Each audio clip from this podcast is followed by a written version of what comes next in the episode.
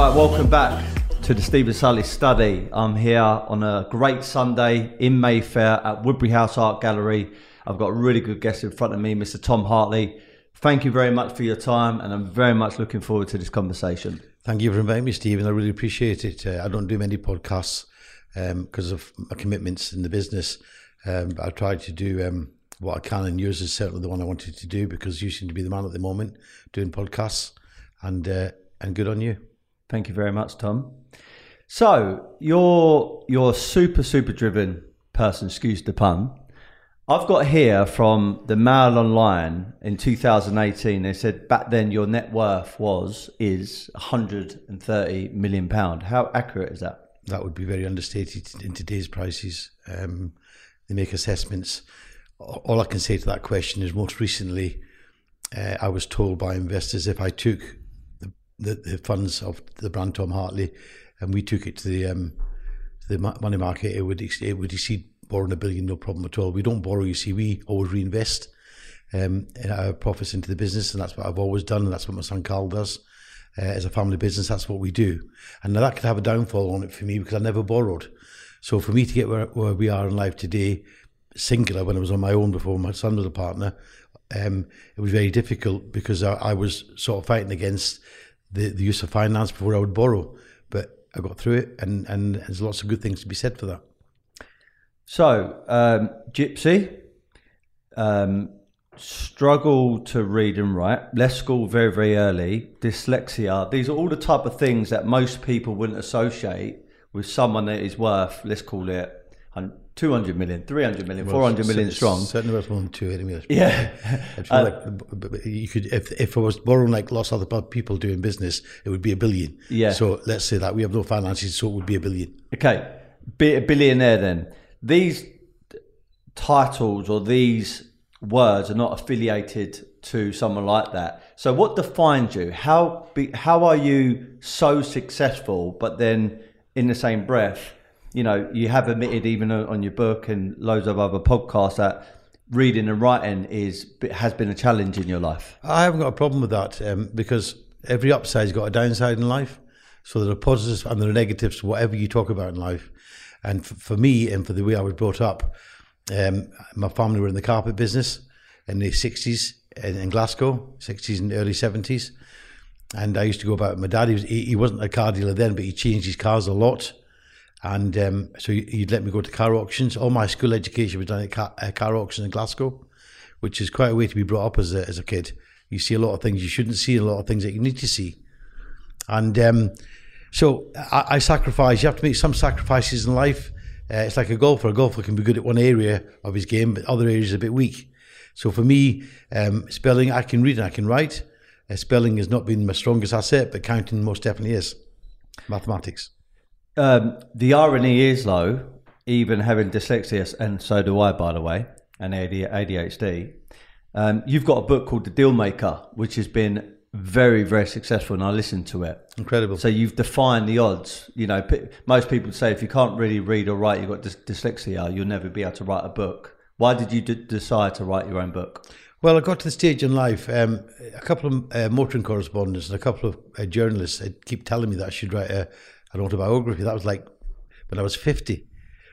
I thought, you know, I feel too young to do that. And there were some things in, le in life that I was le I left that I wanted to do. And um, when I turned sixty, I thought, I'm going to make that move and uh, and write that book. And, and I never realised just how strong the brand and how famous the brand was. I knew it's very well known in the U K, but I never understood how famous the brand is worldwide, Tom Hartley. And so I sat down, uh, we'd finished the new showroom that we'd done now in the Hartley Estate at this time. And I felt the business was where it needed to be as far as, since my son Carl's been involved in the business, it's obviously got stronger. Um, Two heads is better than one. And we got it to a stage where I feel it's the stall set.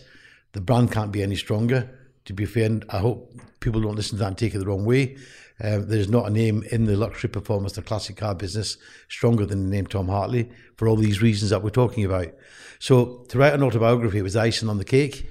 And um, I sat down, spent one day a week for twelve months in my boardroom up the stairs in the, in the new showroom on the Hartley Estate with a ghostwriter, Ken Gibson, ex-Sunday Times, ex-Sun newspaper, award winner, uh, et cetera. And and it's, I don't know if, for those of you who have not wrote an autobiography, it's a very emotional thing to do. And it learnt me something about my life, because until that time, now you need to listen to what I'm about to say to you, until that time, I never stopped and took reflection of the past, because I was so busy in life.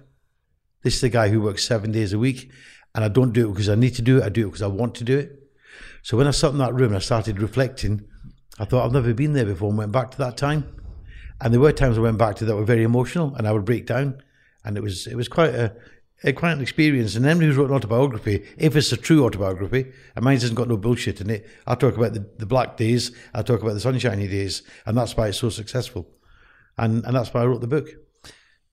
You mentioned about reflecting and becoming a bit emotional. Can you share some of those emotional times? Yeah, well, listen, I started selling cars at the age of twelve.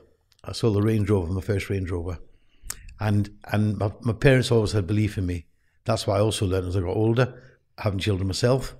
And it's a bit of a mirror image, what I've done with my children to what, what was done with me.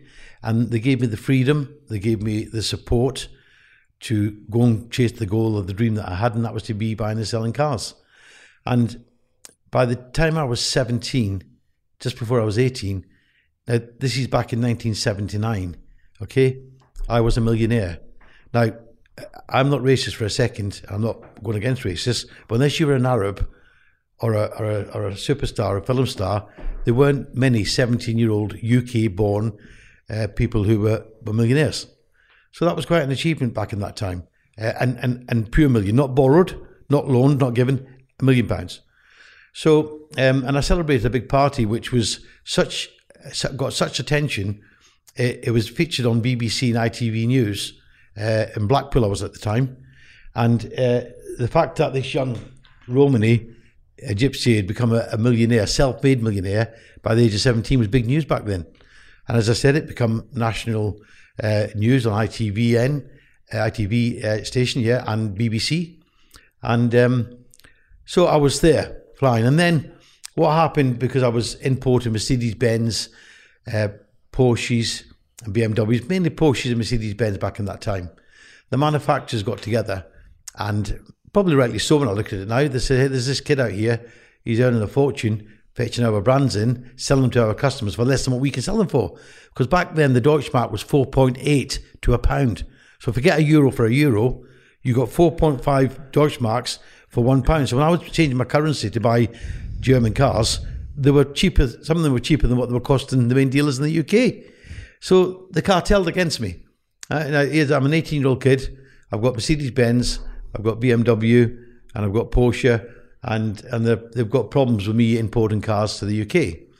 So um, they came up with a, uh, an invention called type approval number. A type approval number is a number that one person... You're allowed to fetch one car, one person, but if you fetch more than one car, one person, if you've not got a type approval number, you can't register the car. So what gets a car to you? So I'd already placed a big deposit in Germany for cars that were coming, and of course I had to lose that. On top of that, at that same time, I was diagnosed with an eye problem called uh, choroidercosis, and there was a chance I could have gone blind. And I'm just about to get married, so the world was really here for me, and overnight... Not because I, I, I, I was drunk or I was useless or I'd done a bad deal, because I had giants of manufacturers fighting against me to stop me doing what I was doing so successfully. So I lost my deposits and I lost my money. And I, and I basically lost the business. Um, my wife, who's my wife now, is my girlfriend, Priscilla, and my mother said, you know, it's more important, and my father said, more important to get your health back, you, you can do this again. And of course I did. And I'd done it better. I'd done it with great knowledge, because failure is a great thing in life, and I didn't fail. I, I got caught in a web, and, and I was the first person to be caught in that web, because I was doing something that nobody else had done or knew how to do. They started catching on to it, but by the time they caught on to it, it was too late. I'd done it. So that was very emotional. I come to that stage of telling that story, I felt, had the emotions of how great it was to be there, and then how, how to deal with the fall. And you know, I went to places, I went to auctions after the fall, and you could hear Chinese whispers, you could hear people talking, you could feel it, the, the, you could feel it, and that was him, he's not he's he's not where, where he used to be, he's not who he used to be. That's when I was eighteen. Mm. You know, I, I, a million pound back in eighteen, uh, in seventy-nine, Steve, was a lot of money. Massive. You know, massive. He, I said, unless we were an Arab or a prince, he didn't have U K, he didn't have any U K kids at seventeen or eighteen year old had made uh, a million pounds. Yeah. So building it up, losing it, and then building it back. What did you learn about yourself when you hit rock bottom? Um, my belief in myself, my confidence, because uh, if there's one thing in life, it's a great asset to have is confidence and belief in yourself. And more importantly, I had the right people behind me. My mother and father believed in me, and so did my wife. And um, I just, it was just easy. Then my wife helped me rebuild um, the empire that we have today. And it's been noted and called an empire many times over. I'm not labelling an empire, it's what it's called, the Hartley Estate. It's undoubtedly the most famous landmark for luxury performance and classic cars in the world, independently and privately owned, with me and my son Carl. So that's another point I want to make. So believing in myself, rebuilding, having confidence, doing what I'd already done. Simple as that. Mm. I'd been there. There are, and I agree with you, the Tom Hartley brand is, you know, people recognise it all across the world, and it and it oozes class, and it's, you know, and it's and it's reliable, and there's so many good good things about it. There are other people in the same space. Romans International, Joe Macari, I can't really pronounce his one, Bob Fulstein, Fulstein, they're on Park Lane, Amari, and there's a bunch of others. What separates you from all these other car companies? Look, respect is called uh, uh, peers, and respect is what I live for in regards to respecting others. Um, the names you've mentioned, I know a couple of them that I'd say I know them very well. The others I've never heard of personally, excuse me for saying that, but I haven't. Um, what separates us, I think, is the dedication. I think the word dedication, um, I mean, I don't know if you've seen the other day, there's a big fuss about it. One of the guys caught me on camera mopping the toilet out in the in the showroom on the Hartley Estate. I'm not above doing them sort of jobs. You know, uh, this year, this year goes to bed with me, this mobile phone. I'm, I'm, sometimes I'm taking calls from the Far East for clients. I'm a person who's got a lot of energy, and I only need four hours sleep a night. And when I get out of bed every morning, I get out of bed with attitude. It's my first deal. So despite my profile, I'm not a flamboyant person. I don't want a jet, which I can afford. I don't want a yacht, which I can afford. Game of golf, glass of wine, nice meal, with my wife, with my family. That's fine for me. So, and maintaining, it's one thing to be successful, whatever business you're in. It's one thing to be successful for a while, but it's another thing to be successful for fifty years. And that's what I've achieved. Agreed. Um, I listened to one of your other interviews, and also I've listened to your book. And is it true that you went to a the best hotel in Dubai, tried to switch off for a week, and you basically had a breakdown because you just couldn't deal with re relaxing? Okay, you've just seen this morning. I'm, uh, you've discovered I'm claustrophobic because I can't come in the lift to come down here. Yeah. So let me tell you what this mind this mindset is for Tom Hartley. He's so focused in, and I use the word focus because it's not the key word. So focused into, um, focused and dedicated to what I do in life. So to to continue to be zooming on for business, for me to take time out is very difficult. It's very difficult. And it's been difficult for my wife, but she understands that. She knows the animal she married, she knows the animal she's got. And we'd have a holiday, and after three or four days or five days, um, I, I get a bit fed up. This particular holiday you're talking about, I turned this off. I'd take no calls at all. As you said, I was in the most famous hotel, in, in the, one of the most famous hotels in the world, in Dubai. And um, come back after uh, two weeks of holiday. When I came back, I came off, I had shingles. I was shivering, I was breaking out in sweats. And I'm telling you, believe it, whoever watches this podcast might not believe it, but the the body inside was saying, look, we're not used to not doing this sort of thing, lying and relaxing, not doing work, not doing business, not thinking. And it was a reaction to my body telling me that's not what they're used to. And that's the truth. Your mentality to keep on pushing forward r really resonates with me. But somebody else listening into this conversation, this is not my words, but maybe speculating what someone might say is, okay, you're worth a billion quid. You know, you're very, very successful. Uh, you can have anything you want. You could buy a private jet. You could buy a yacht. You could buy any car that you want. You could travel, uh, go all the way around the world with your family. But there, there's got to be some sort of sacrifice or something you've missed out. What what what is that? What could that be? No, I, I, I'm sorry. I, I would I would tend to disagree with. Uh, um, excuse me. Listen, as I was younger, I sacrificed going to the cinema. My friends were going to the cinema. I was jumping on the motorway at fifteen year old driving cars, which I, sh I didn't do. I shouldn't have done them, but I did. I had to break a lot of rules in my life to get where I was because I was in a hurry to get there. So there, but now, you see, I'm a great believer. I'll give you an example. My children were taken out of school like I was. My, my son Tom, and my son Carl, and my daughter Priscilla, and my daughter Stephanie. Mainly my two sons, because they were involved in the car business and they were taught in the car business. And I'm a great believer. It's a reversal role for me. I feel that sacrificing them things when you're younger, you're able to do when you get older. You know, that, that's so it's back to front for me. I sacrifice. I might have sacrificed things as a kid and as a, a teenager, but I've more than made up for them now. To have a beautiful wife, have children, have grandchildren. I still got my mother alive. Um, so no, I, I wish, I'm very happy and I'm, I'm very contented. And where the brand is and where the business is now is, you know, a couple of years ago I was presented a quite unique situation. I was presented with a Lifetime Achievement Award. Now, there aren't any supercar dealers out there. You just mentioned a few names. There aren't any of them got Lifetime Achievement Awards. I wonder why that is. True. You know, I wonder why that is. So, and that was a big moment in my life, and it was a significant moment in my life because it came along at the right time, and I actually felt like it took something off my back to think, you know, you deserve this. I've given my life to the car business. I've given it as a boy, as, as a kid, sorry, as a boy, as a teenager, as a man, as a husband, as a grandfather, and I'm still giving it. And I give it my all, seven days a week. Now, I think that warrants a Lifetime Achievement Award. And, and it was a great, it was a great honour, great honour. Massive achievement. I've got a quote here. Everything on the Hartley estate is for sale. Apart from my wife. That's true, and the way she's operating at the minute, she might be for sale shortly, but that's the truth. Everything, when you drive in the Hartley estate, when you open them gates and you go through security, uh, for those of you who have not been there, I'm sure they've all seen videos, it's a very different experience to going somewhere else to buy a car. Gates open, you get meted and greeted, you drive down a big driveway, you park up next to the lake, and all the grounds behind that have got flora and flowers uh, all over, and the grass is like bowling green. Um, And then you walk up the driveway and you, you, you're meted and you're asked, do you want breakfast? Would you like lunch? Would you like dinner? Are you okay for accommodation overnight? Uh, we have a chef who stays on site.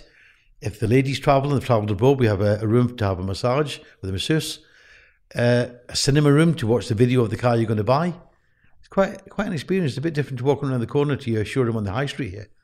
Definitely. Why put all the extra luxuries on the estate? Why just not stick to selling the cars? Well, that's the whole point, and that's what the Tom Hartley brand is about. We're different. There's nothing about us that are normal. Nothing what we do in life is normal, and we've, cre we've created a platform that people are now copying.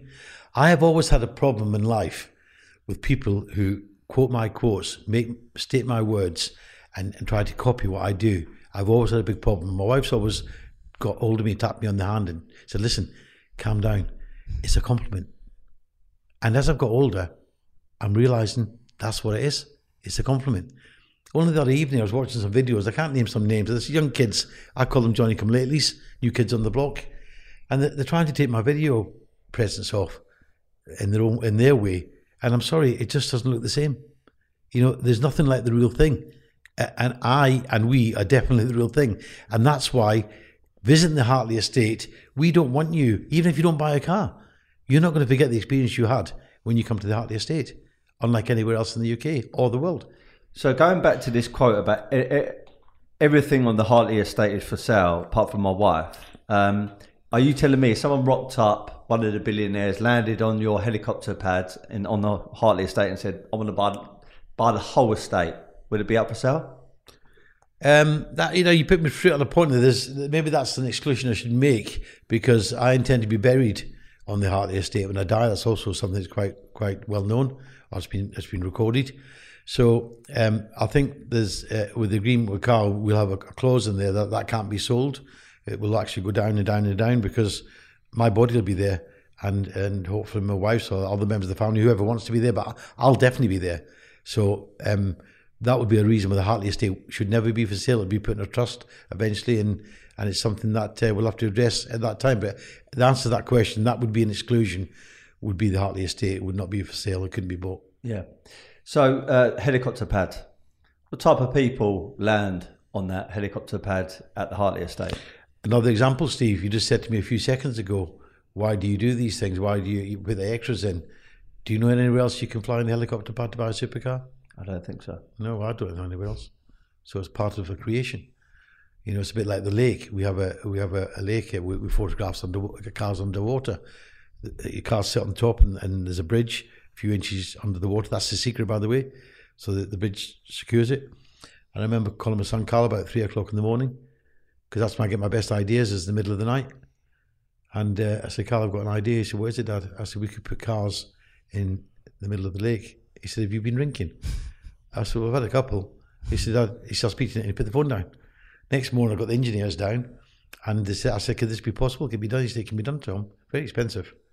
It was the best money we ever spent in our life, because it's unique and nobody else can do that. And their photographs are known all over the world. Whenever you see a car sitting on water with the branding behind it, there's only one person or one company that can do that. That's Tom Hartley.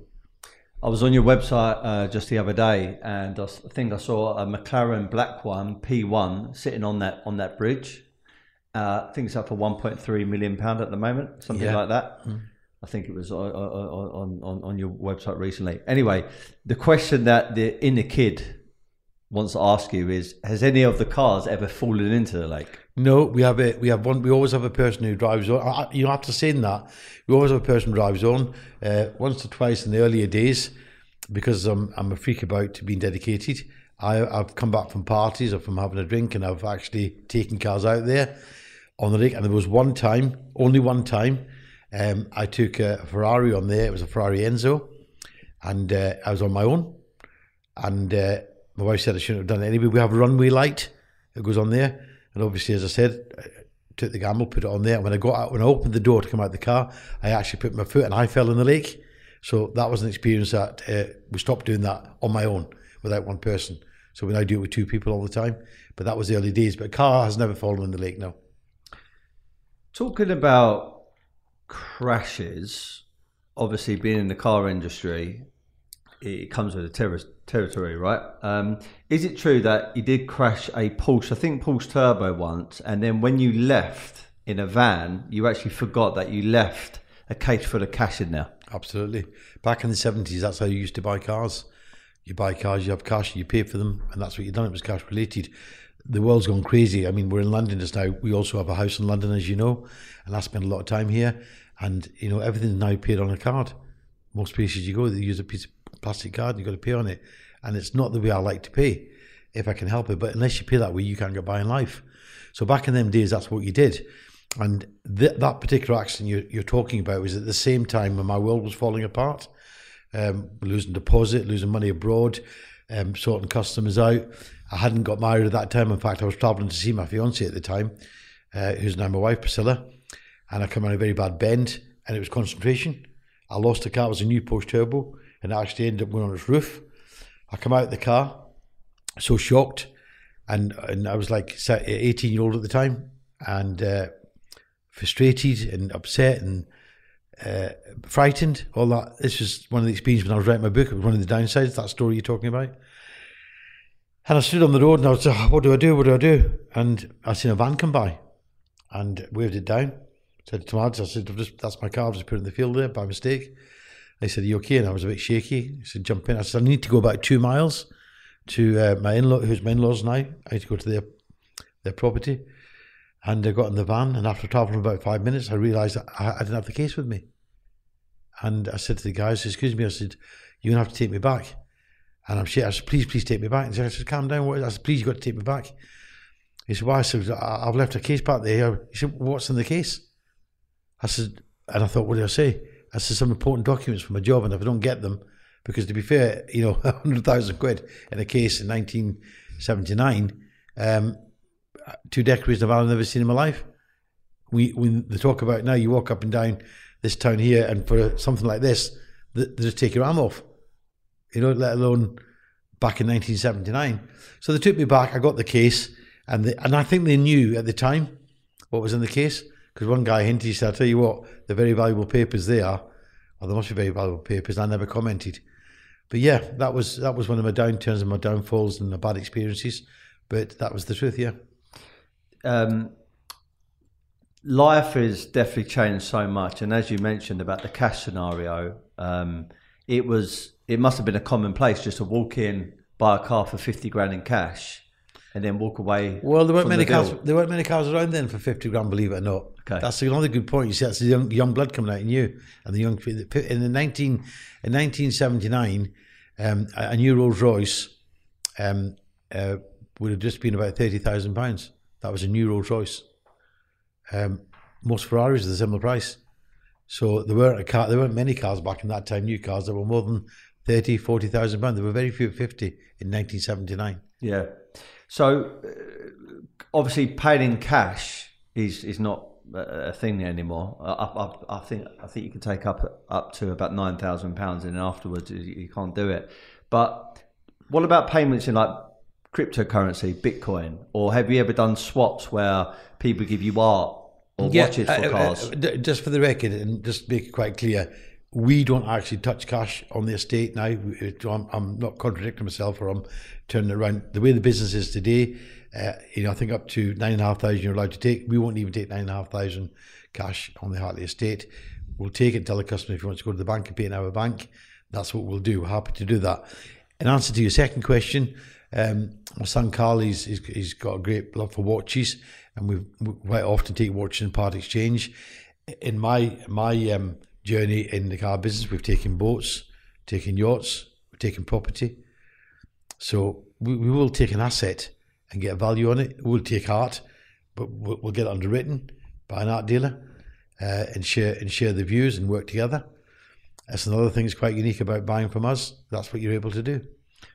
So obviously, being in the art industry myself, I'm, I'm intrigued. What type of art have you taken in? Do you know... Um, I can't mention the name to a particular dealer because I don't. I have confidentiality rights. Um, we, we, we, it's like it's like a footballer who turns up to our showroom. I'm not into football. I wouldn't know the name of that footballer. It would mean nothing to me. It was a piece of art. We tend to go and value it. He gives a price. We do a deal and let him have the piece of art. So I, I you know, I, I can't completely say what it was in particular, but it has been good, high quality art. Yeah. So I've interviewed your son, Carl, and I've got to, got to say, now talking to you for the first time properly, you're both very, very similar. You've got very, very strong personality, very, very confident, actually quite witty. And I'm going to read you out something which I found very, very funny, and it's um, I, I just like his humour. So Carl put up a post a little, a little while ago, and uh, it was a picture of a police car and a, a Bugatti Veyron in front, the silver one, which I believe he used to own. The officer says, do you know why I, why I have pulled you over? And Carl replies, because I've let you. Mm. Well, this, it's amazing what, what's bred in you comes out you, because I'll tell you why. Um, that is quite witty. When I was courting my wife, this is an incredible story. When I was courting, uh, uh, courting my wife, she used to live at a place called Langer, and we used to go to Leicester, and there's a, there's a road there called the A forty-six. And I was driving a four fifty S L C Mercedes at the time, a brand new one. four fifty S L C Mercedes, and uh, as I say, I was about a seventeen year old, and I'm driving down the the carriageway and I'm doing one hundred forty-seven miles an hour. When I get to the roundabout at Leicester, but it comes into the city centre, there's a, there's a row of police cars across the road, and as he pulls me over, there's two police cars a few seconds later who'd been chasing me that I wasn't aware of, were on the route for me. So I pulled over, and the, the guy said to me, um, he said, you know, we've been trying to get hold of you for the last two miles. And I said, well, you should get some faster cars. And it's amazing how when I said, heard about that quote, it was amazing how, I, how that had happened to me back in nineteen seventy-nine. Um, it would have been nineteen eighty to be exact. And I went to court, and uh, the police officer read this comment out to the judge. He said, what did Mister Hartley say? So he told us to get some faster cars, Your Honour. So, of course, I only apologised for, for making such a statement, but it was the truth. If they couldn't stop, if they couldn't stop me, and the police force need some faster cars. Anyway, I got uh, some points, and the situation I never forgot. So, uh, Bugatti, uh, you guys have sold all types of different cars, from LaFerraris to Koenigseggs to Paganis, et cetera. Bugatti, what's your what's your take on Bugatti as a brand, and also driving something like a Bugatti Veyron? I'm personally not a fan of Bugatti, personally myself, uh, for a couple of reasons. Um, I think it's very extortionate. I'm very old school. I, I like a penny for a penny, a pound for a pound. I like value for money. I like things that, no matter what I want to do in life, I'll do it. because of my profile if I feel it's worth doing. But to spend three or four, five million, four million pounds or five million pounds, some of these models, um, you've got cars that are as good. Um, I can give you the same pleasure, the same thrill for, for less money. And and I'm, and I'm not sure that the servicing uh, of these cars should be in the thousands, tens of thousands of pounds. Um, after saying that, it's the ultimate car to own. If you have more money than sense, you should have uh, a Bugatti. That's what... Um, and some people will, will be a bit put off by that statement for me, but I'm entitled to my opinion. And for me, I personally wouldn't own a Bugatti and drive one. That's my personal opinion. In fact, I've never owned a personal car in my life that I could call my car ever, which is quite unique, because going back to the statement, everything I've got is for sale. I couldn't get married to a car and be so passionate about a car to keep it, because it's, it's business driven, profit orientated. Yeah. So, in answer to the question, Bugatti's a great car, wouldn't be for me. We sell more of them than any independent dealer in the U K, possibly in Europe, and uh, and we'll continue to do that. I don't buy cars because I like them. I buy cars because I can see a profit in them. Mm. And Bugatti just happens to be one of them. So, okay, out of all the brands, which one would you say is at the pinnacle of its game? You can't, Ferrari's the leaders, as simple as that. You know, for me, um, I bought and sold Ferraris all my life. Uh, I was once asked, if you read my book, I was once asked by the chairman to leave the show at Geneva Motor Show, leave the stand, because they were launching the LaFerrari at the time, and I didn't have to leave that stand, but for respect for the for the company, I chose to leave the stand because I was just about to launch the car, and he was frightened that I was going to meet some of the owners of the cars that were coming, and of course they would know who I was. So as I said to you, he said, would you mind? Yes, not at all. I said, but I'll make one thing clear to you, I don't need to leave. I'm only leaving from respect for the brand. And I'm going to make another statement to you. I promise you, I'll sell the first second-hand LaFerrari in the world when it comes to market. And I did. And I did. Is it true, and I think Carl took this, this call, is it true that once an eleven-year-old boy called up Tom Hartley, the organisation, and bought a Lamborghini? Yes, he did. That story is a lot longer than that. That story goes to a lot deeper uh, deals than that. But that, from the start of that story, again, it's the mindset of my son Carl and my son Tom, who were brought up in the business. They would do these things only because that's the way they were at one time. You know, Carl would make phone calls many times. I'd tell him to make phone calls and ask questions about cars that were for sale. People would know it was a kid they were talking to, and he'd know how he'd, be, he'd get treated. He, never, he hadn't forgot that. So he took the call. And apparently, I wasn't there. He took the call, and it was about twenty minutes long. And a, car, a kid asked all the questions about the car, and Carl said to him at the end, how old are you? He said, I'm eleven. Carl said, that's good. And the kid said to him, what do I have to do to secure this car? He said, well, you're going to have to get uh, somebody to give me a credit card. He said, you can't give me a credit card, but you can get somebody to give me a credit card, and, and I'll take it off the market. He said, I'll get my mum to phone you. Sure enough, ten minutes later, his mum called. And she said to Carl, you spoke to my son? Carl said, yes. He said, and I spoke to him with respect, because I can remember what it used to be like when I was his age.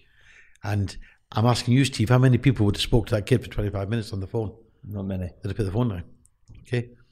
So Carl got the deposit from the wife, uh, from his mother, sorry. And then the husband and wife visited the Hartley estate with that kid to pick up the Lam to pick up the Lamborghini. Carl wasn't there at the time. And the father started asking me about Bugattis. He said, Tom, he said, I think, and I gave him the same answer I've just given you. He said, well, I'm trying to buy a very rare Chiron at the moment. I said, really? And I knew the car. I knew where the car was. And it stuck with a certain dealer for eight months for sale in their showroom. Can't mention the dealer. This guy lived one mile from that showroom. Okay.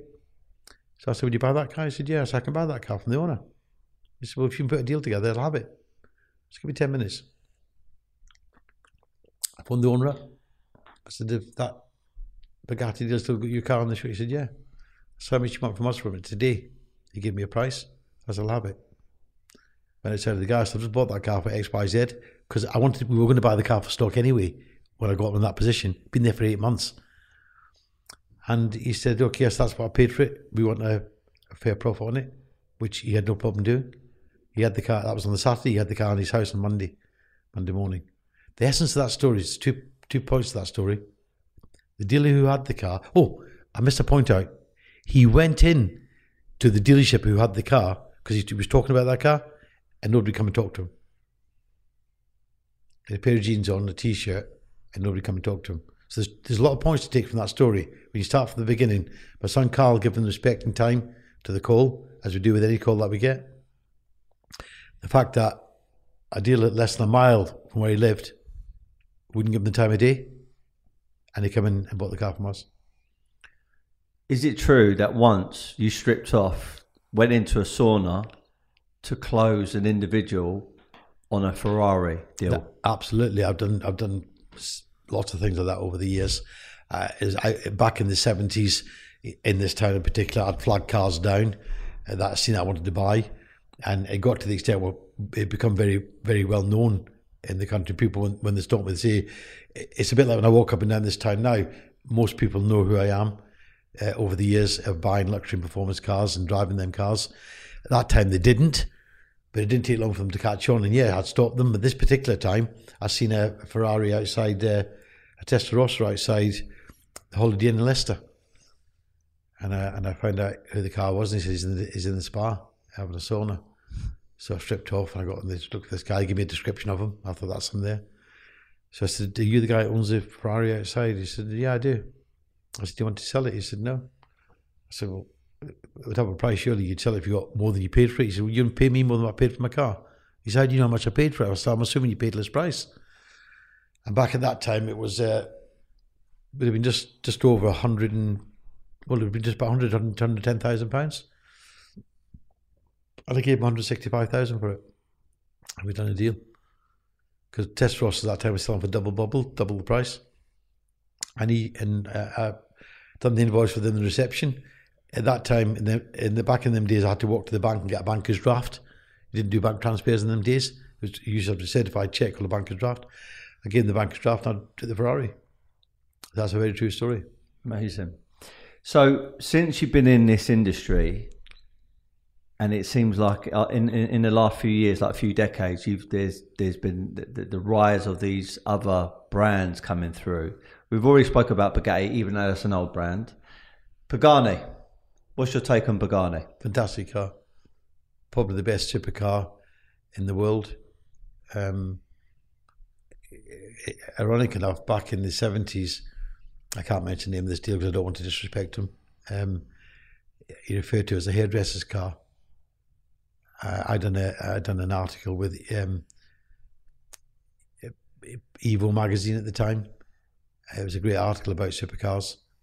Uh, so much so, the article was so successful, the Sunday Times ran the same article about a month later. And in the article, the particular dealer referred to uh, a Pagani as a hairdresser's car. I thought I was stupid, thinking the knowledge I thought you had in the car business, to call a Pagani a hairdresser's car. And we were buying and selling at that time. The first second-hand car dealers in, in the country, and definitely in the U K, to buy and sell Paganis. And um, Horatio, the boss of, of the company, is a good friend of ours. Wherever we are in the world, whether it's uh, Pebble Beach in, in America, or it's um, Villa d'Este in, in, in Italy, he always takes the time out to come and say hello and invites us to come on the stand and spend time with us. And most recently, we, we spent some time with him in Bond Street here. They came over to do something special uh, with a brand, a closed brand that he's working with. So there are a lot of reasons why uh, I think Pagani is a great car. It is a great car, full stop, as far as supercars go. Um, and also because he's such a hands-on, I can relate to him being such a hands-on person in manufacturing. Mm. He walks up and down the, the, the floor seven, well, most days of the week. Um, and he and he knows everything that's happening. And he's done a great thing with that product. Mm. Um, Koenigsegg, I know there's been a few comments made by yourself in social media before about them, and also Cole said to me, on he was sitting there when we'd done the podcast, he said back in the day you never you didn't even know if it was going to turn on, or there was always these warning signs coming up, but they have moved mountains since then.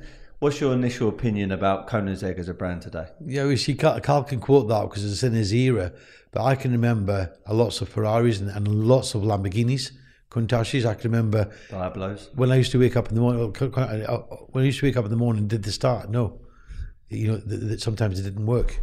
So, but now I think Lamborghini is a fantastic brand. uh, reliable. Your wife could drive one to Sainsbury's, which a lot of people won't understand.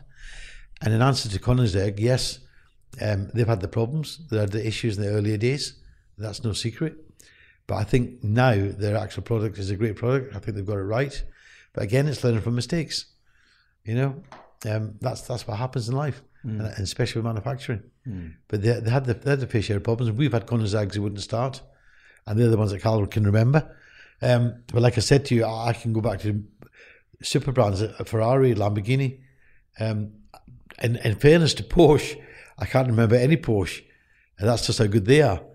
I can't remember having any issues with any Porsche ever built in fifty years of my life. Any issues with any Porsche. Testament to the fact that they're solid cars. Listen, you're talking from a guy who's bought and sold them for that time.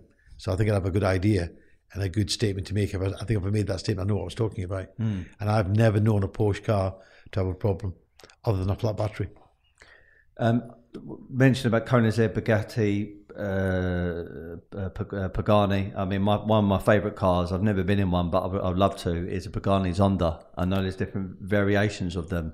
I love the fact that some of them are still, a lot of them are still manual. I think that's really, really cool. And am I right in saying they're A M G engines? Absolutely. Yeah. yeah.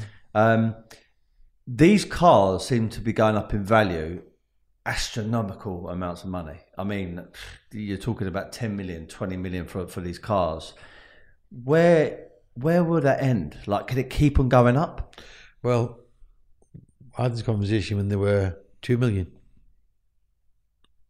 and it's it's just how the world is today. Um, people are, are treating some of these cars as pieces of art, so they're not buying them to jump in them every day and use them. They're buying them because they put the money into an asset that, in a particular model, there'd be limited numbers, therefore they can't be duplicated. So it's quite rare, and rarity always drives one thing in life, and that's price, supply and demand, and that's just how it is. Yeah. It's nothing more, nothing less. So if I had a million pounds spare to invest into a car today, what would you advise me to buy? Um, there's quite a few cars out there. To be fair to McLaren, I think the McLaren um, P one is, is something that's um, it's grown in value. I mean, the LaFerrari and, and Porsche nine one eight is also catching up there. They, they've gone up a lot in the last twelve, twelve months or so. So, you know, they're brands that are coming in, and you don't have to have a million pounds to buy a great investment today. You can buy some Jaguar models and some some uh, some even earlier Porsche models. Lots of brand earlier models that are coming in. Uh, I mean, a, a, an example I heard of was an R S Cosworth sold the other day for three hundred fifty thousand. You know, an R S Cosworth. That's crazy. Well, um, the Escort. Yeah. Wow. Escort R S Cosworth. That's a great car. Incredible. Yeah. With three hundred fifty thousand. That is crazy. Mm. Crazy sums of money. Mm. How much were they brand new? Oh, probably about uh, ten, fifteen thousand, fourteen, fifteen thousand. That's mind blowing. Yeah. Totally mind blowing. So, um, what's the most expensive car that you guys have sold?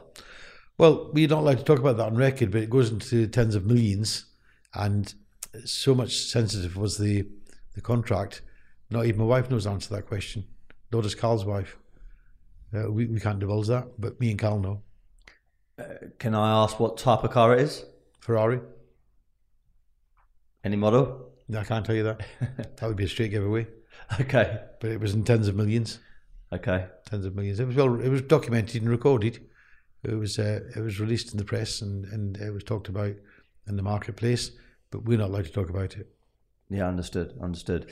Listening to your your book, it's fantastic and uh, very very inspiring. And um, there's there's lots to take from it. And if it, if someone listening to this today hasn't downloaded it and listened to it, they that they need to. It's a really really good business book. Um, I discovered that you actually have other businesses, yeah, and you got it in the uh, park home, uh, Le leisure homes and park homes. Like my, pe like my pension fund, I have uh, a Tom Hartley leisure homes and Tom Hartley park homes. Why did you go into them? Because I had knowledge. My, my family, my father was in that business. He he, he ended up brand, expanding into that business in the seventies, and um, my wife's family were in that business, and together we had the knowledge of how that business works. I'm not one of them who believes they should be jack of all trades and king of none. Um, when you know what you're doing and, and you, you've got knowledge of it, you should go with what you, what, what you believe in. And again, the Tom Hartley Park Homes, Tom Hartley Leisure Home brand is very much like the car brand, but it's not as big, obviously, because um, I'm going to say not as big. We have eight sites. Um, we have the best uh, recognised luxury lodges for self-accommodation in the U K um, that are controlled by a company called Host Seasons. They do the bookings. And we've just opened a very exclusive development in Market Harbour, a place called Medbourne in Market Harbour, where we're selling homes. And people's way of having holidays now change. You know, with all the terrorist acts around and all the plane delays, guys are actually wanting to have a second home somewhere. The location we've just opened is a perfect example. You drive from London, you can drive there in an hour and a half, and you, you're in countryside, nothing but beautiful countryside with a hot tub, um, a nice accommodation, and we're not talking about a lot of money here. Well, not a lot of money compared to the people who are buying uh, the cars that they're buying, three hundred thousand pounds buys your second home on this estate, a gated area, and it, you could be anywhere in the world on a nice sunny day, but yet you're only an hour and a half from London. That's yeah. Medbourne Edge. That, that, that develop, particular development is called Medbourne Edge. And you still got ambitions to grow that side of your business? My, my wife's giving me a threat that I need to stop um, carrying on with these things, although I'm driven by it. And my daughter, my oldest daughter, a couple of years ago, we were having dinner at a table, and uh, I was on the phone buying a new project, and uh, while I was eating my dinner, and my daughter said to me, she said, "Dad, how much do you want?" I looked at her and I thought, you know, what's a good question? Because what a lot of people don't understand, an entrepreneur never knows how much he wants. And the question you asked me earlier about my wealth, I haven't got a clue how much money I've got. I know it's a lot. In anybody's imagination, I know it's a lot. I can only go by what people tell me, accountants and investors who want to talk about the wealth management of the firm Tom Hartley and Tom Hartley itself. So I had to explain to her, I said, Priscilla, you see, your father's driven by success in achieving things, and that question to me thirty years ago would have been easier to answer, because I said I want the money, I need the money, but I don't think about the money side of it now, because that'll come naturally. And most entrepreneurs who are at this level with the profile that I have in life, whatever business they're in, it isn't about the money. The money becomes secondary, mm. but you do know the money's going to come. mm. So every good business person I've ever interviewed, they're really good at selling because they're passionate about their brands, their products, their service, their system, et cetera. What defines you as a good salesperson? Well, you see, what's quite unique about Tom Hartley as well, and, and, and my sons, and again, it's it's in the culture, it's in the blood, it's in the genes, is we do, we can do both. We buy and we sell. And that's quite a, a gift to have. To be able to do both. And I can't give too many secrets away in how we sell, but the quality of the product that we sell and the brand name for trust, you're almost there. If somebody comes to buy a car of Tom Hartley, you know, I'm going to be there tomorrow. Been there for the last fifty years. Good chance I'm going to be there tomorrow. Very good chance I'm going to be there tomorrow. And they come to a fifty acre estate where there's two showrooms, one with three floors, one with a single floor, seventy-five cars under the under a roof. The guy lives there, the other owner lives there, which is my son Carl. It's just a great feeling to have. It's called security, trust, belief, and feeling comfortable. That's a big asset before you start talking, having that on its own rights. Um, and more importantly, I think the crunch line is value for money.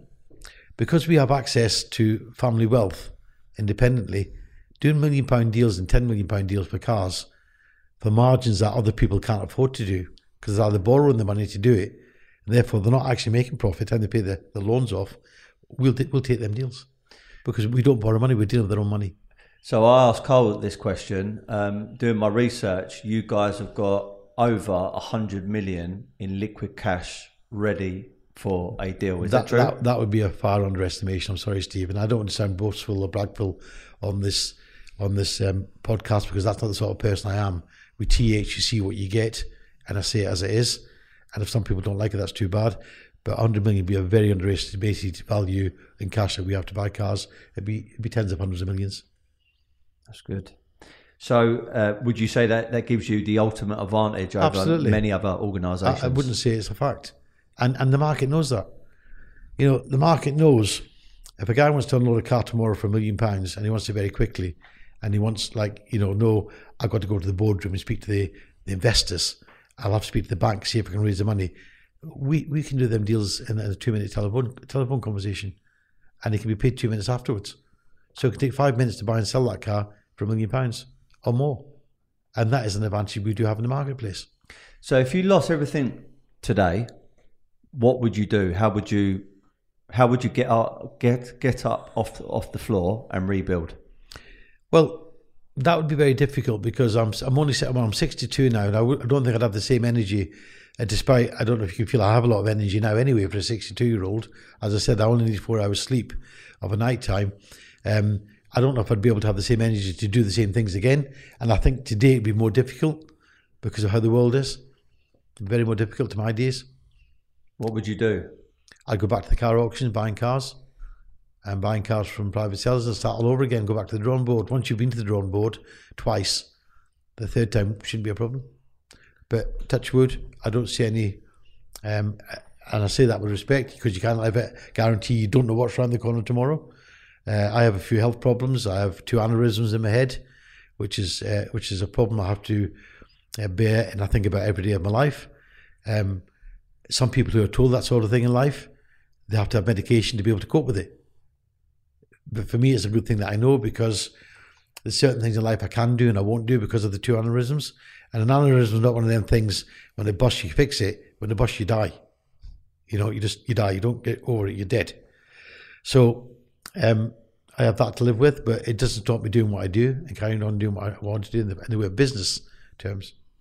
Um, we spoke upstairs in the gallery, and um, you mentioned a, a few restaurants, and you you, you quoted there, you're, you're basically your second office. Scott's yeah. Restaurant. Um, I think you mentioned another one earlier. There was Scalini's, Scalini's yeah. fantastic Italian yeah. restaurant over in Chelsea, isn't it? Like yeah. Knightsbridge yeah. way.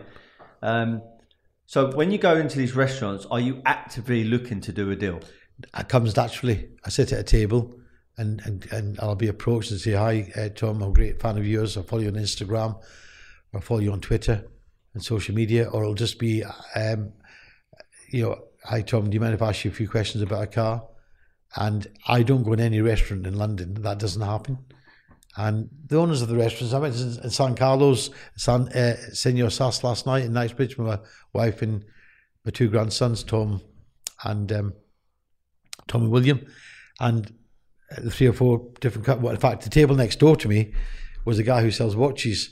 And he made himself well known, uh, known to me, and said he follows me and he, he loves what I do.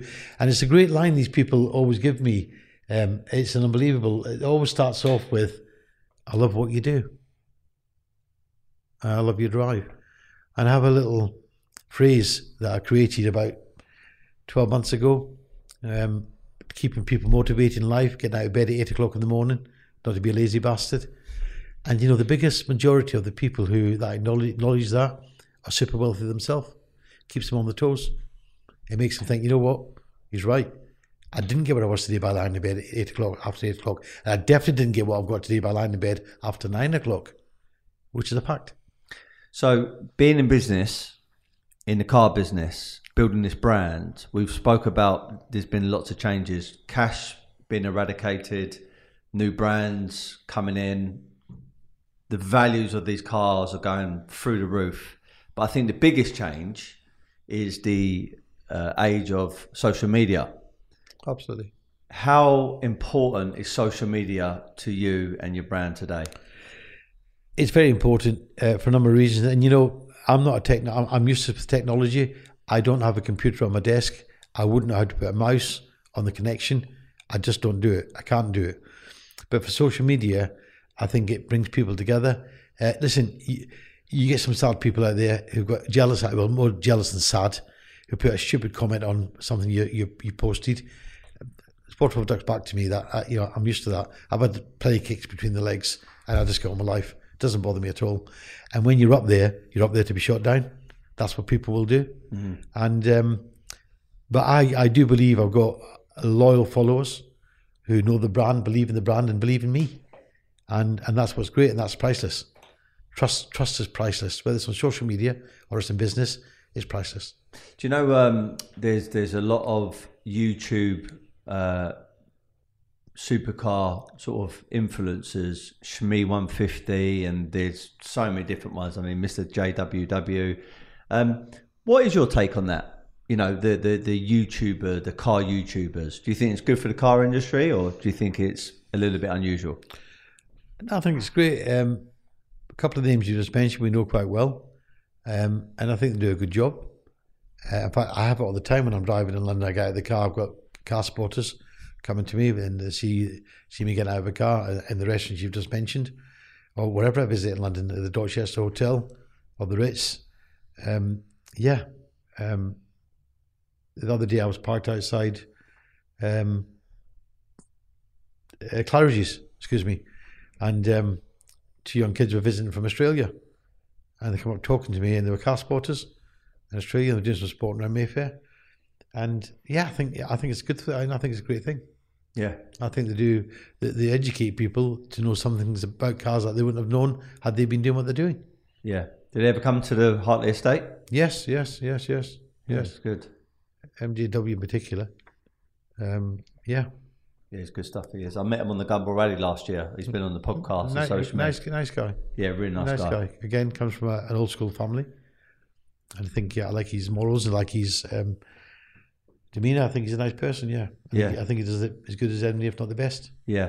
Do you know, so your business, and I would say very similar to the art market, even to the watch market, there's a lot of cross-pollination. There's a lot of very, very similar sort of high-profile people that buy all these assets.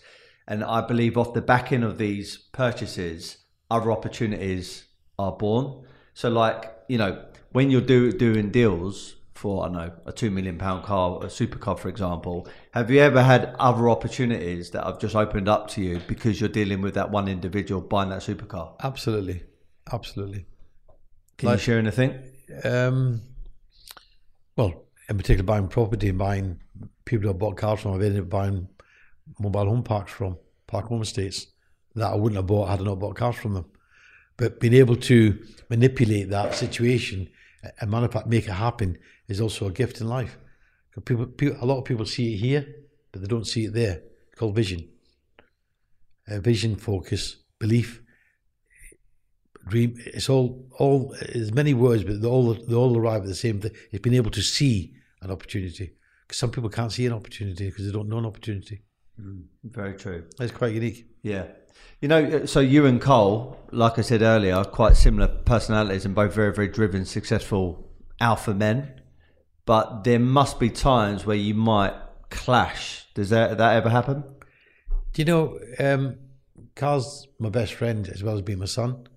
And we, despite the fact we live about sixty-five or seventy yards from each other on the Hartley Estate, we're so focused and dedicated to what we do, we don't see a lot of each other.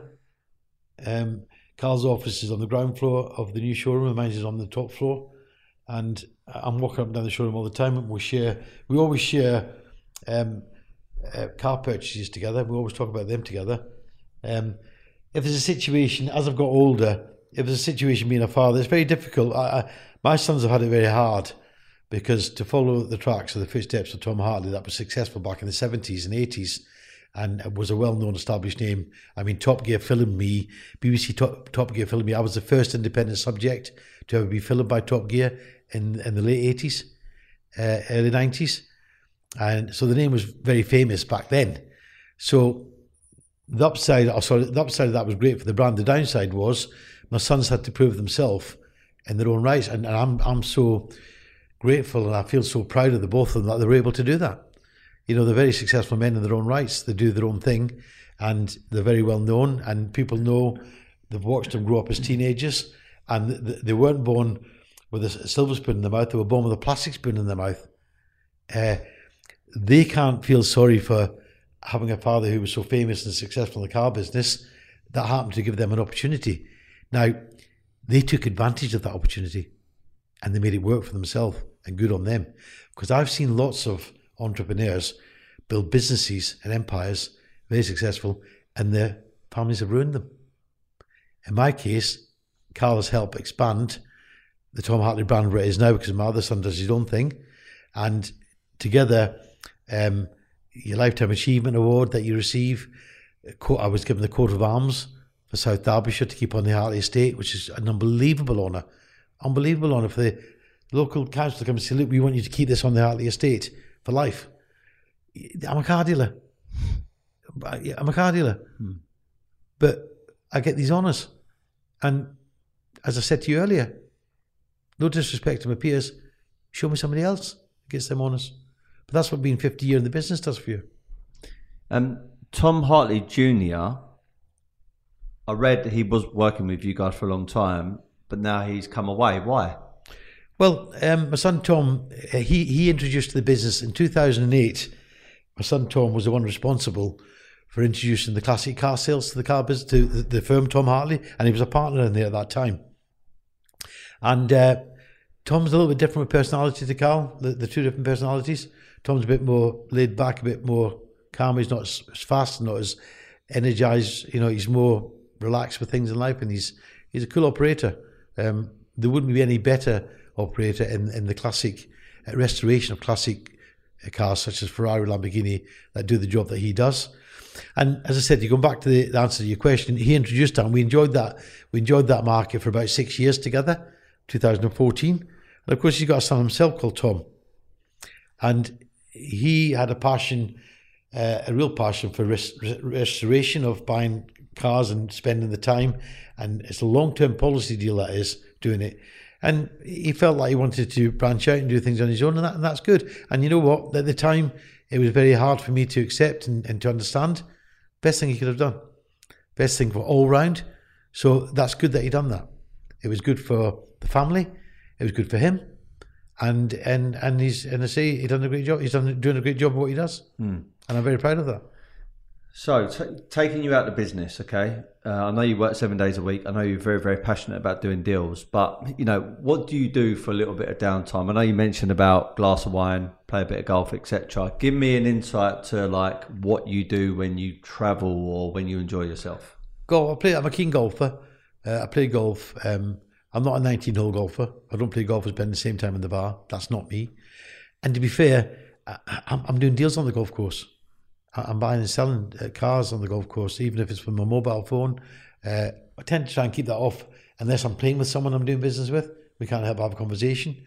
Uh, recently, I was in Barbados, and I stayed there at the Westmoreland estate there. A friend of mine owns it, called John Morphy, a great, a fantastic entrepreneur. And um, um, a lot of my customers, our clients, live on the Westmoreland. So whilst I was on holiday, uh, I'd done three or four deals in the ten days I was away.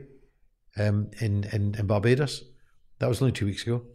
And so golf has answered your question. I, I enjoy food. I like nice food. Uh, you don't want me to come in your restaurant if things are not right. You definitely do not want me to come in your restaurant. But the restaurants you mentioned, Scott's, Scalini's, uh, San Carlos, or China, they know when I come in there, they know the sort of person they're dealing with. They know how quick I like to be served. They know how I like things. And, and I'm, I'm one for routine. I don't like, I like to go where I'm going to know how I'm going to be treated. And, and that's what's important to me. You mentioned about not going into a restaurant, or going into a restaurant, and if it's not up to scratch, you're going to let them know about it. Oh, so listen, I, I, will, will you? Are you? Are you that direct with people? You know, it's amazing. I've done, I've done a, I've done a, a um, I've done a statistic on this with friends, personal statistic, and it's just how some people are made. I know lots of people would sit in a restaurant and eat food if it was cold, if it came to them cold, but they wouldn't open their mouth up and say something about it. There are them people out there. I've stayed in hotels where there's been a problem with hot water, and I've asked the same people in the lift, have they got a problem with hot water? And there've been foreign people, Germans, French, or whatever, and they've said, yes, but it's okay. For me, it's not okay. It's got to be what it's got to be, what you expect. My expectations, it's like the expectation I give somebody if they come to buy a supercar from us. It's take, everything's taken care of, because that's what they're paying for as far as I'm concerned. Standards. Standards. Standards. And today, people just don't talk. Well, I, well, I'll speak my mind. I think it's no secret. Whatever it is in life, if it hurts you or it hinders you or it embarrasses you and it needs to be said, I'll say it. And and and to go out for a meal and not have what you expect to pay for and not open your mouth about it, to me, is stupid. I totally respect that, and I'm on the on the same mindset. Just thinking about someone else listening to this conversation, there are a lot of people that get offended very quickly, especially on social media. What's your message to those people? Well, you know, unless you're, I call it hard and hard-skinned in life, being successful is not an easy thing to be. There's a lot of problems. There's a lot of people out there who would like to be successful very quick, but they don't want the things that are tagged on behind. Well, well that's not that's not good. Being successful, there's a lot of things tagged on behind that are not good things mm. that you have to be able to deal with. You know, the, the world's full of, nothing wrong with having a dream. It's a great thing to have a dream, but also be prepared and be able to deal with the things that come with that dream, because there will be things come with that dream. And if most people understood or were aware of that, they might not want to be successful. They're happy with that nine to five job, in that pay, and I've realised that as how it is most recently. People are happy. They don't want to be self-driven or self-successful because they can't deal with the things that come with that. They can't deal with it. Mm. I know you're, um, there is, you know, you, you say how it is and you are who you are. Did I read, read somewhere once that you got censored off of Twitter because of a comment? Was that you? Uh, no, it was. It wasn't. It wasn't. I wasn't. I wasn't. Uh, I think I, I played. Uh, I played um, with Twitter. What was it with Twitter? It could have been with. I don't think it was. I think it was a, a music. They warned me about playing certain music. Oh right. Okay. And it was real music that had been played. Right. And no, it certainly wasn't. It wasn't that. Listen, I get lots of remarks and see things on Instagram and on Twitter that get um, some negativity, but I don't care. It's. It won't change me. I just go on with it. Yeah, good stuff. Because I get a lot more encouragement and support than I do bad, bad, bad, um, a bad post. And if you take the average, it's uh, far out exceeds the idiots that are out there that are jealous. Nothing else other than jealous. And also, I think it's so important to be authentic. You know, you're not going to please everybody. Not everyone's going to like you, but at least if you're authentic and you're true to yourself, no one can deny you of that. There's a lot of people out there in today's world, especially on social media, that they're imitating to be somebody else. It's something I've never done in my life. And the only problem I've got, as we talked about earlier, is when other people try to imitate to me, especially with things that we create in the car business, advertising statements, marketing. Um, I recently had to phone uh, a certain dealer up, they're quite well known, quite well known. Joe Macari? I can't give you any comment. Listen, quite well known. And, and he's not in Joe Macari's area. Joe Macari's a gentleman. I've got utmost respect for him. Is he a traveller as well? No, he's Italian, Joe, Joe is, but he's a, he's a great guy. However, yeah. um, this particular person was using the, the, the line deal ma- hashtag dealmaker. So um, I sent him a message, first of all, and he didn't reply. And so I put, picked the phone up and I explained to him that I own the copyrights for the deal maker. Nobody can use that word in the car business other than me and us as a firm. And uh, he denied using it, and so I had to send him a copy of the post. So I, I put it through to him. I said, there, it's there. And that certainly I got no respect for. And that says, oh, he lied, he denied it, but he's not used to deal maker again. Because if he does, he'll sue. That's what I told him. To conclude this podcast, Tom, um, I'm very intrigued to see the next few chapters for you and also your brand. Tell me, five years from now, ten years from now, fifteen years from now, how can we see it evolve? What's going to change? Well, I'd like to think that my grandson was going to come part of the business, uh, Christian, which is Carl's son, but that'll be Carl's decision, it'll be Christian's decision.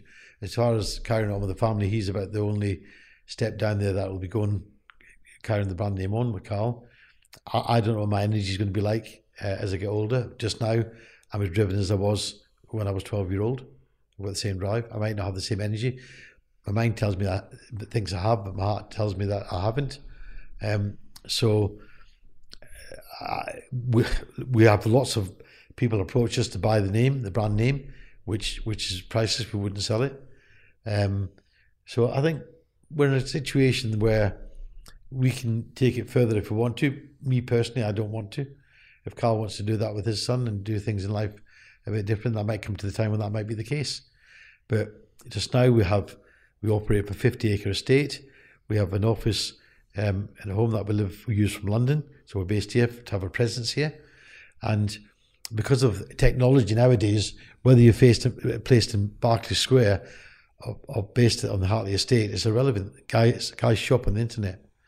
And when you have a name that's so successful and, and achieved what the name Tom Hartley is, you're more than fifty percent there selling that guy that car. Mm. Last question. So I came up with my own mantra uh, a few years ago when I first set up my, my first ever uh, company when I was like twenty-four years of age. And it goes like this: be happy, never content. Now, I've got my own interpretation of what that means, but if I were to ask Tom Hartley, what does be happy, never content mean to you? What my daughter asked me at the dinner table, I told you about half an hour, how much do you want, Dad? And I had to look at her and explain to an entrepreneur, a proper entrepreneur, never knows how much he wants because he just keeps going on. He likes the risk and the gambles. As I also said to you earlier, for young kids out there who might be watching this podcast, you know, it's not all a blue sky. People paint success as all being a blue sky and great things. With success comes a lot of problems, and you have to be able to handle them problems. And for me in the car business, uh, for us in the car business, me and Carl always compare the deals that could have got away, that didn't get away, because we persevered with them and we didn't give up. That's the difference. And contentment is happiness, you know, as long as you've got your health uh, and your family are healthy. That's a big part of being successful. It's not just about how much money you've got or how much money you've made. And, and when you get to a stage in life, where I find myself, as I said to you, you don't think about the money. You know, asking somebody to say, your wealth, I, I haven't got a clue of my wealth, I don't know. And as I said earlier, I know it's a lot of money, and I know it could be, if we take the market base, it could exceed a billion or be a billion. So I don't think about that, because I don't need to. Really appreciate your time on, on this wonderful Sunday. Hope you have a, a fantastic rest of the day. I've really enjoyed the conversation, and if everyone's got a lot of value from this, please subscribe. Be happy, never content. And once again, Tom, thank you very much for your time, mate. Thank you, Stephen. And also, guys, don't forget to buy the Dealmaker autobiography. A lot of tips in there that Stephen's mentioned today, and that's why it's the bestseller. Honestly, it's an incredible book. And no other car dealer in this world or this country has a more successful book. There you go. Thank you very much. And uh, I'm looking forward to a part three with you and Carl on the Hartley Estate. That will happen. That will yeah. happen. Cool. Thank, thank you. you. Thank you, nice Stephen. One. Cheers.